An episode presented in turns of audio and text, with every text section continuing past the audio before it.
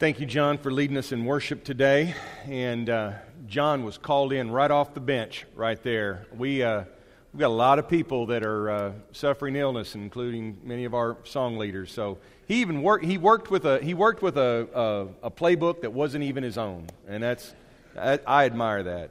And uh, Mike, thank you for leading us around. The, as soon as you were talking about undercover boss, and you said uh, how would you like you know your boss to do that? And I'm thinking uh, he actually did, and uh, my, Jesus, Jesus is my boss. Do y'all understand? Okay, all right. Well, then we definitely need to pray. Uh, I'm serious. Pray with me, Father. We laugh because um, you've given us the joy of being in fellowship with one another. And you've given us the, uh, the pleasure of coming into your company coming into your presence and knowing that when you came and you met us in the flesh, you came to draw us close to you, not to catch us, not to um, condemn us, but to save us. And Father, we see your presence among us, and I pray that you would give us a moment now to reflect on all the ways that you have been at work among us, beside us, sometimes invisible, sometimes very visible. But Father, help us to think about all of the ways that we can name that your Spirit is active among us. I pray that you would be with me in the sharing of this word. I pray that you would be with us all as listeners of your word. We ask this in the name of our King, Jesus Christ. Amen. I think it's a good idea to benchmark where we are and where we're going as a congregation. In Scripture, you, you read about the Ebenezer, the stone of help. Most people tend to think of Ebenezer Scrooge. If you've been around here for a while, you'll remember that the first preacher in this building, Jack Harriman, used the word Ebenezer almost as a way of dedicating the, the pulpit and the preaching in this building to the service of the Lord. In fact, he referenced that last year when he came in and did a, the sermon for our Mission Sunday. The Ebenezer, the stone of help, is named that by Samuel the prophet. When God's people won a victory, he, he named the stone, stone of help. He said, Up to this point, the Lord has helped us. He was marking out in space and in time a place where the Lord had brought them along thus far. And not only looks back, but it looks ahead, expecting that the Lord will continue that help. I want to take you back just one year, one year and one month, January of 2016. Our shepherd group had us focus on four words. They had been in a retreat at the end of 2015, and they were dreaming about what it meant to grow this church and what kind of church family we ought to be, and what words would identify the kind of virtues and the traits that we should embody. They came up with the words friendly, inviting, intimate, and participatory. And they were asking us then to do two things to internalize these traits and to practice them among us, but to also embody them in all of our ministries and all of the resources and tools that we use. Now, here we are one year later. And I, have written some things down, and I'm going to name them, and chances are I'm not going to name everything because there's room for you to fill in the blanks. We've hosted a Cub Camp for 400 something freshmen. Uh, we fed them burgers. That was last fall. We didn't know most of them. We weren't even sure we could pull it off, but we did. Why? To be friendly, to be inviting. Everyone participated. We uh, had a trunk or treat event on Halloween night, and we took it out into the parking lot. And so people from the community were told to come. Everyone was welcome. We ran out of candy. But there was a spirit of welcoming, there was a spirit of friendliness. Everyone was participating. We had our first uh, Welcome to West Ark class just in the last two weeks. I think it's called We Are West Ark, isn't it? It's West Ark. We are West Ark. Welcome to West Ark. I mean, it's, it's a class for people who are here for the first time, and we want to we want to be friendly. We want to be inviting. And this moves us into the area of intimacy as we really get to know people and as they get to know each other. And we're encouraging everyone to participate in this hospitality. We'll do, we'll do more of those.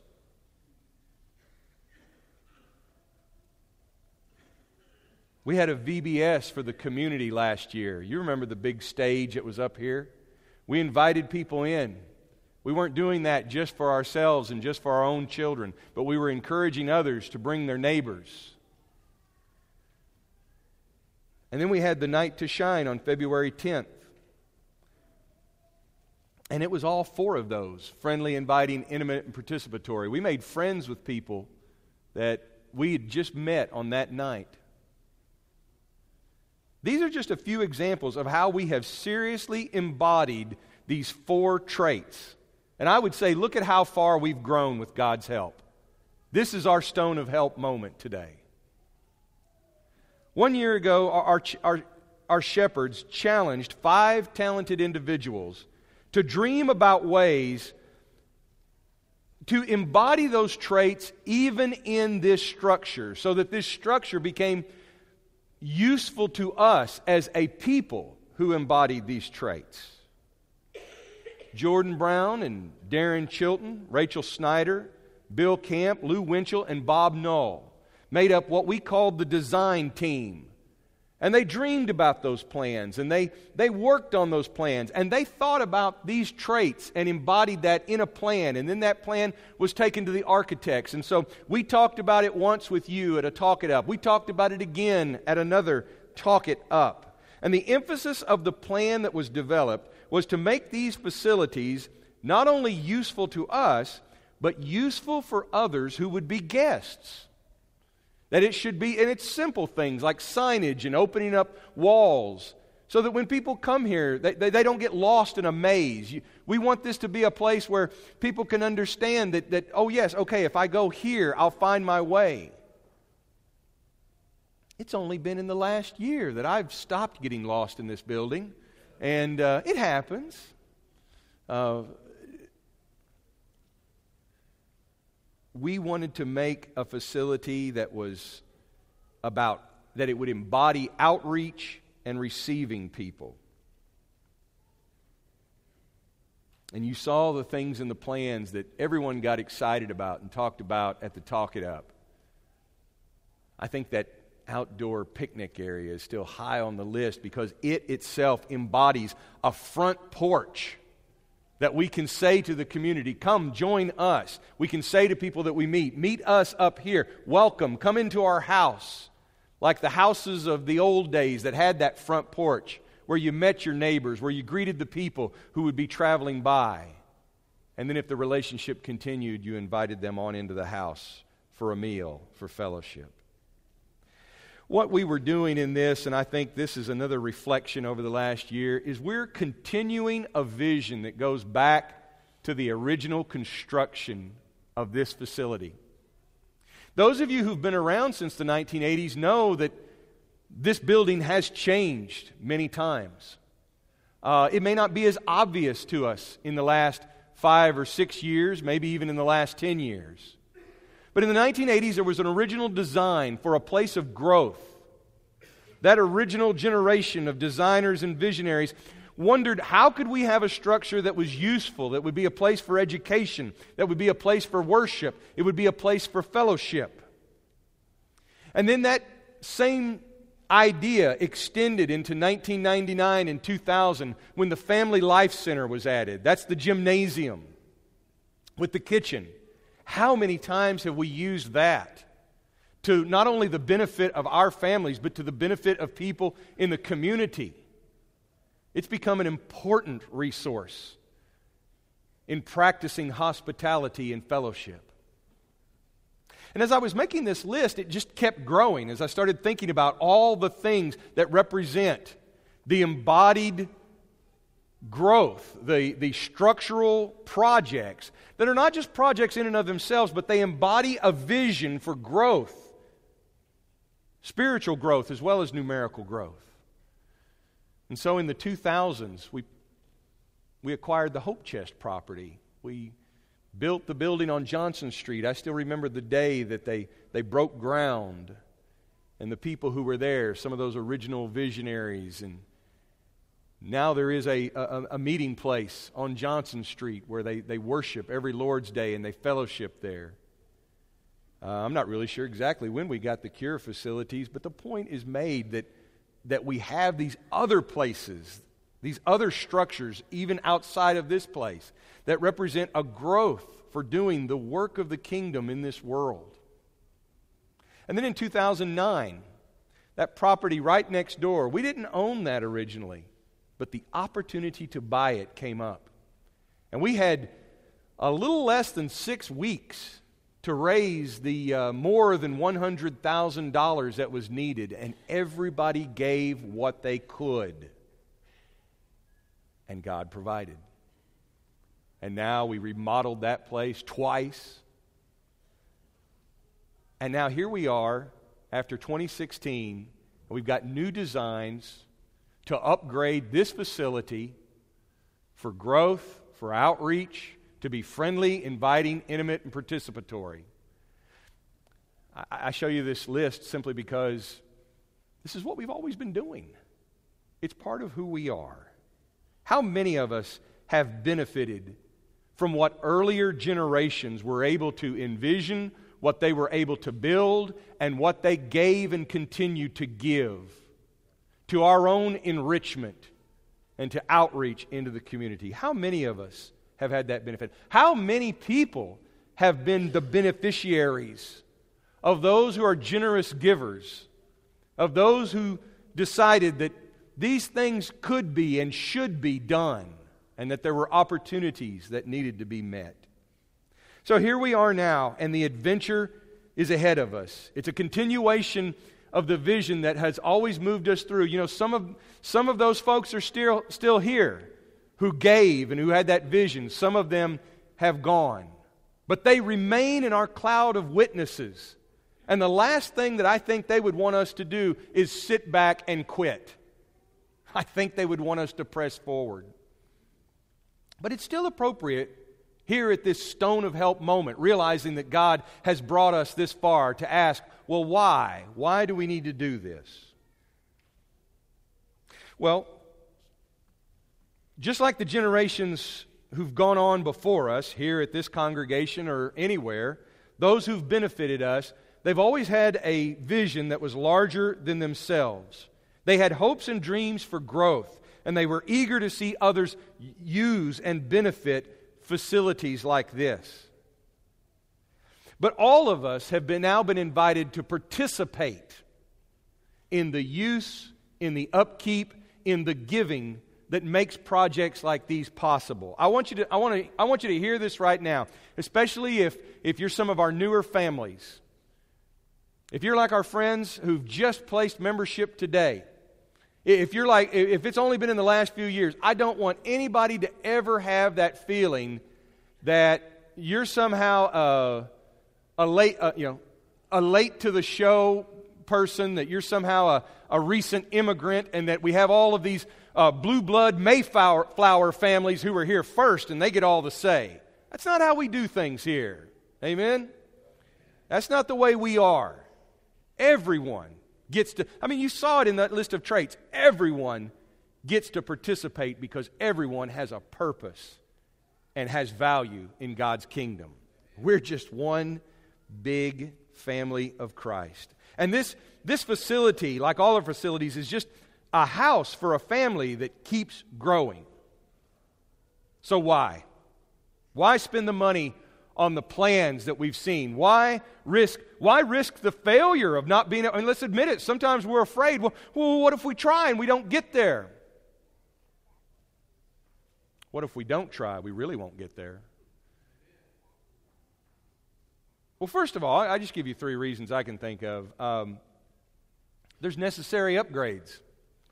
We'll be spending money on the maintenance of this building regardless of what we decide to do or have decided to do. I mean, even if we had said, look, after those uh, earlier projects, no more, we would still be spending money because things have to be upgraded. We might as well be intentional about it and have a plan. The design team, and I'm going to introduce you today to a new one called the finance team, along with all of your input And if you've never given that input, the time is still available to give input. Uh, all of that represents an effort to coordinate these improvements for decades to come. If we know we're going to have to be working on this stuff, we might as well get ahead of it and be proactive. Someone might ask the question well, could we get by without the necessary upgrades? It's that word necessary that uh, is so interesting. Uh, necessary implies that it is needed. Sometimes this is needed. There have been upgrades to this building that, that we've um, that, that have probably gone by unnoticed. Some of them will be noticed. Um, we, um, for instance, you may not know this, but in this building we have the pinnacle of lighting technology. I know you call it a cave, but it is the height of lighting technology for 1983. Okay? But it was in its day and age. It was the top, it was the best. Now you can see a sample of what we're going to get right back here. And by the way, this is going to happen. You'll see that downlight. This has already been taken care of by the generosity of people who've given. So we're going to have upgraded technology. Um, is it necessary? Maybe not. Is it needful? Yes. Is it cost effective? Yes. We've already done things like this throughout this building that have saved us thousands of dollars each year. This is exciting to think about the, the, the, stewardship and the care of this, but it does take funds to do that. Then there's stuff that really does need to be done. I, am going to tell this story, and I didn't ask his permission. Uh, Jordan and I, uh, when we were setting up for the night to shine, had a very spiritual experience uh, before any of it began.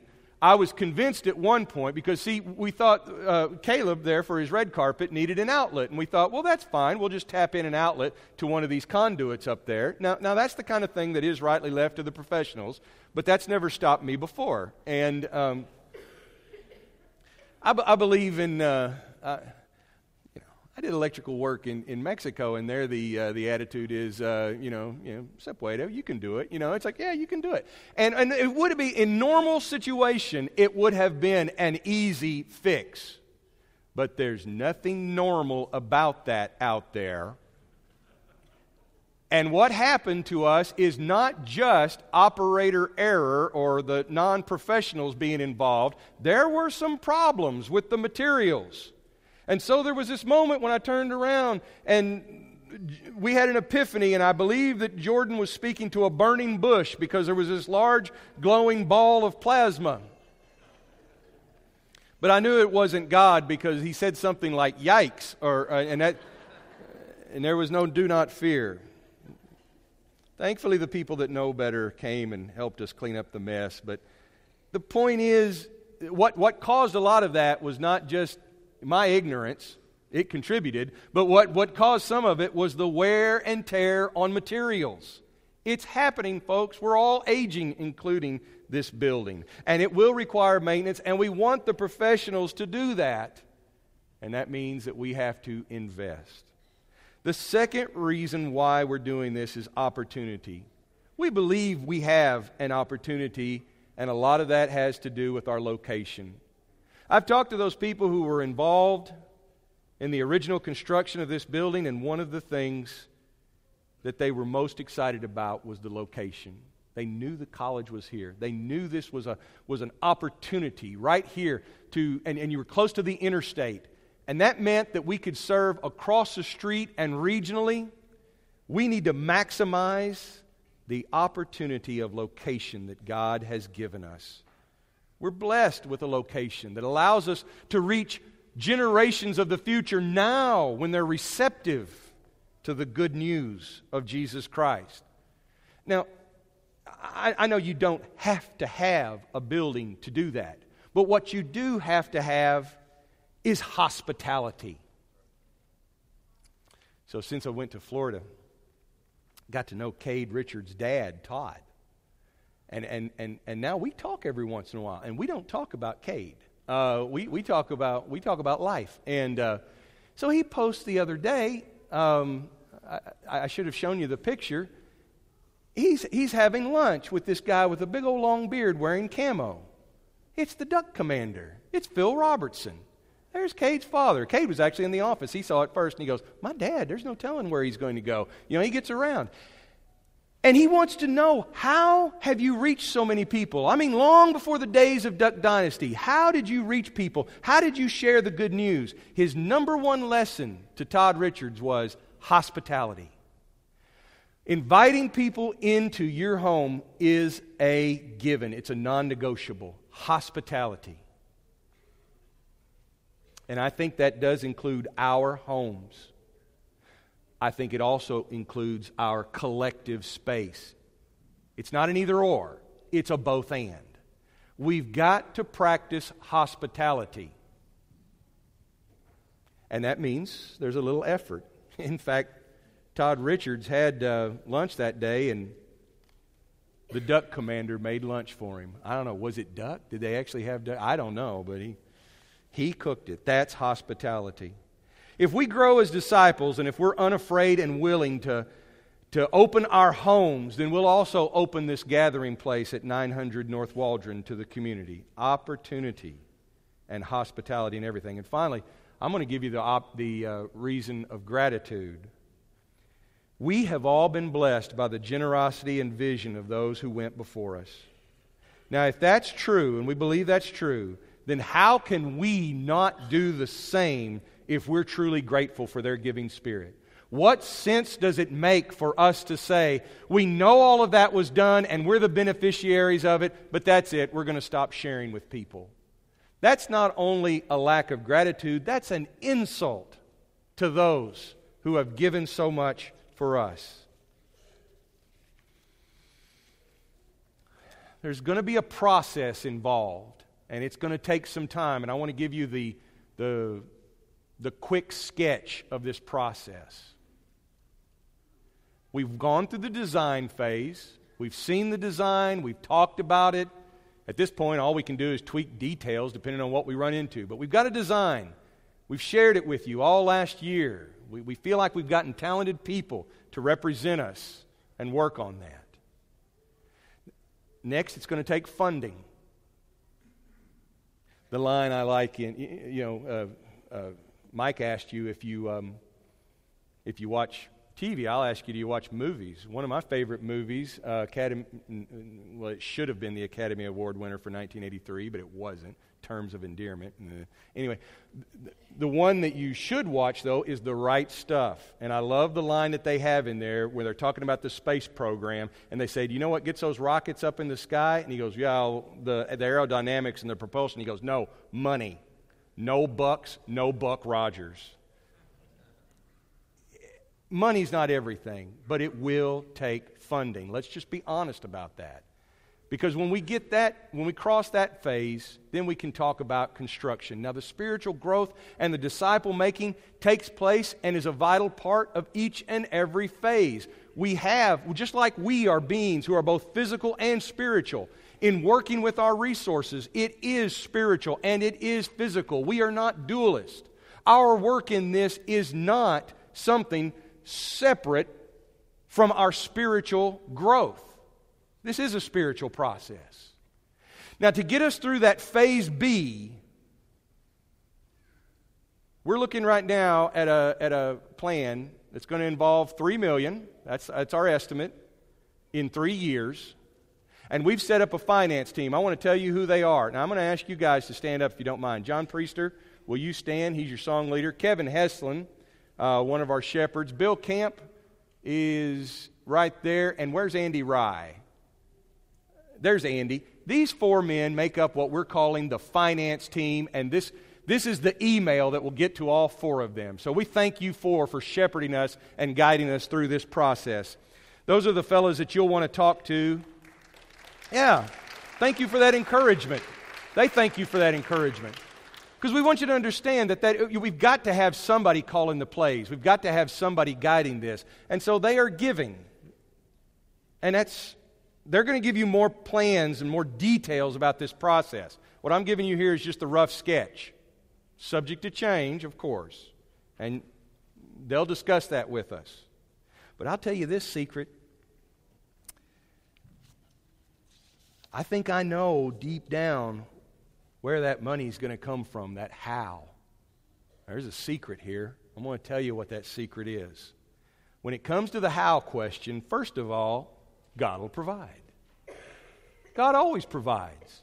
Look back at that list. Look at the stone of help. Where we've been since the 1980s.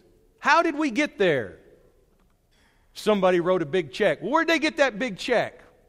Some, a lot of people wrote little checks. Where did they get those little checks? Where does any of it come from? God provides. And that's what we believe.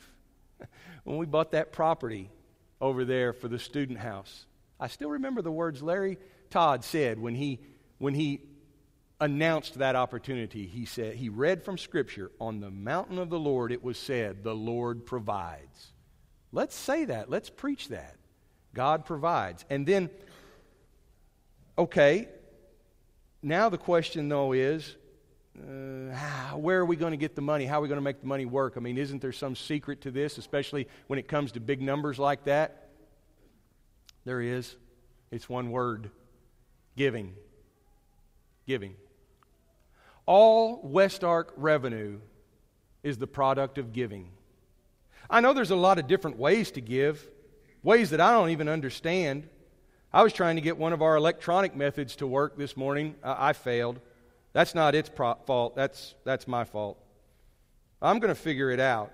Oh, but there's all kinds of ways uh, to give.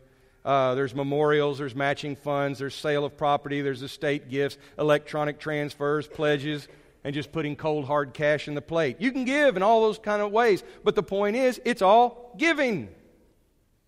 And I want you to know that even as we listen to these plans and these timelines that we're going to hear about in the weeks ahead, it still comes down to giving, sharing, generosity, knowing that how much the Lord has done for us. How can we not give and share with others? That's the gist of it. It's that uncomplicated. Next week, the finance team will share some more details and a, a, they'll share their reasonable plan for raising funds.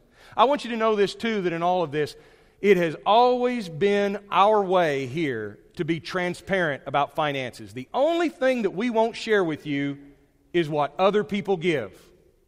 And we don't need to know that anyway, because all that matters is what I give, what you give. That's all I need to be concerned with and not worry about what somebody else does.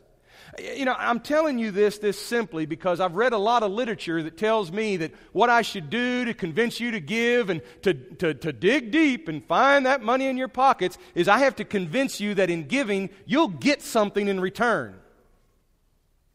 I'm not going to do it because I can't. And every time that I've seen you give, I saw this on Night to Shine.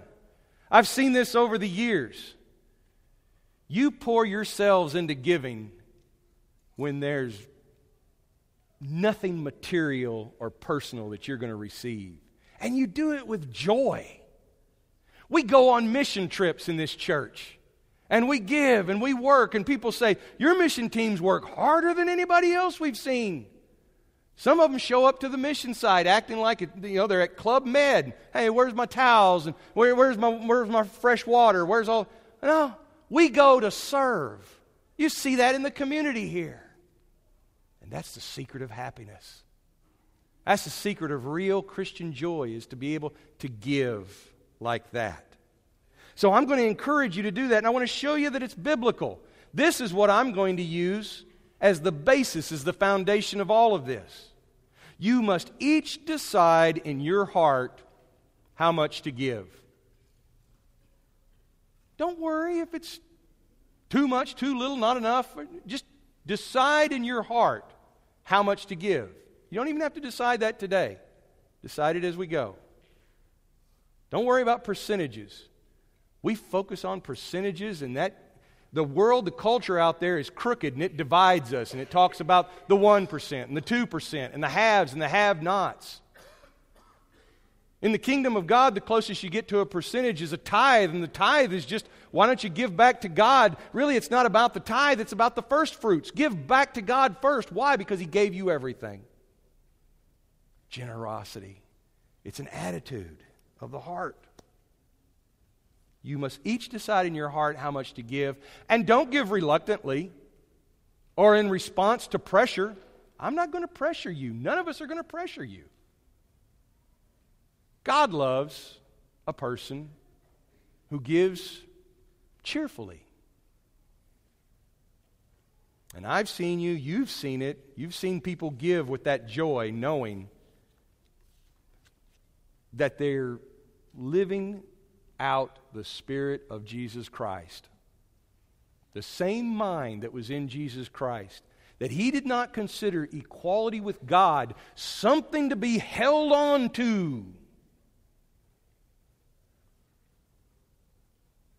But he humbled himself, he let go of it, and he became like a servant.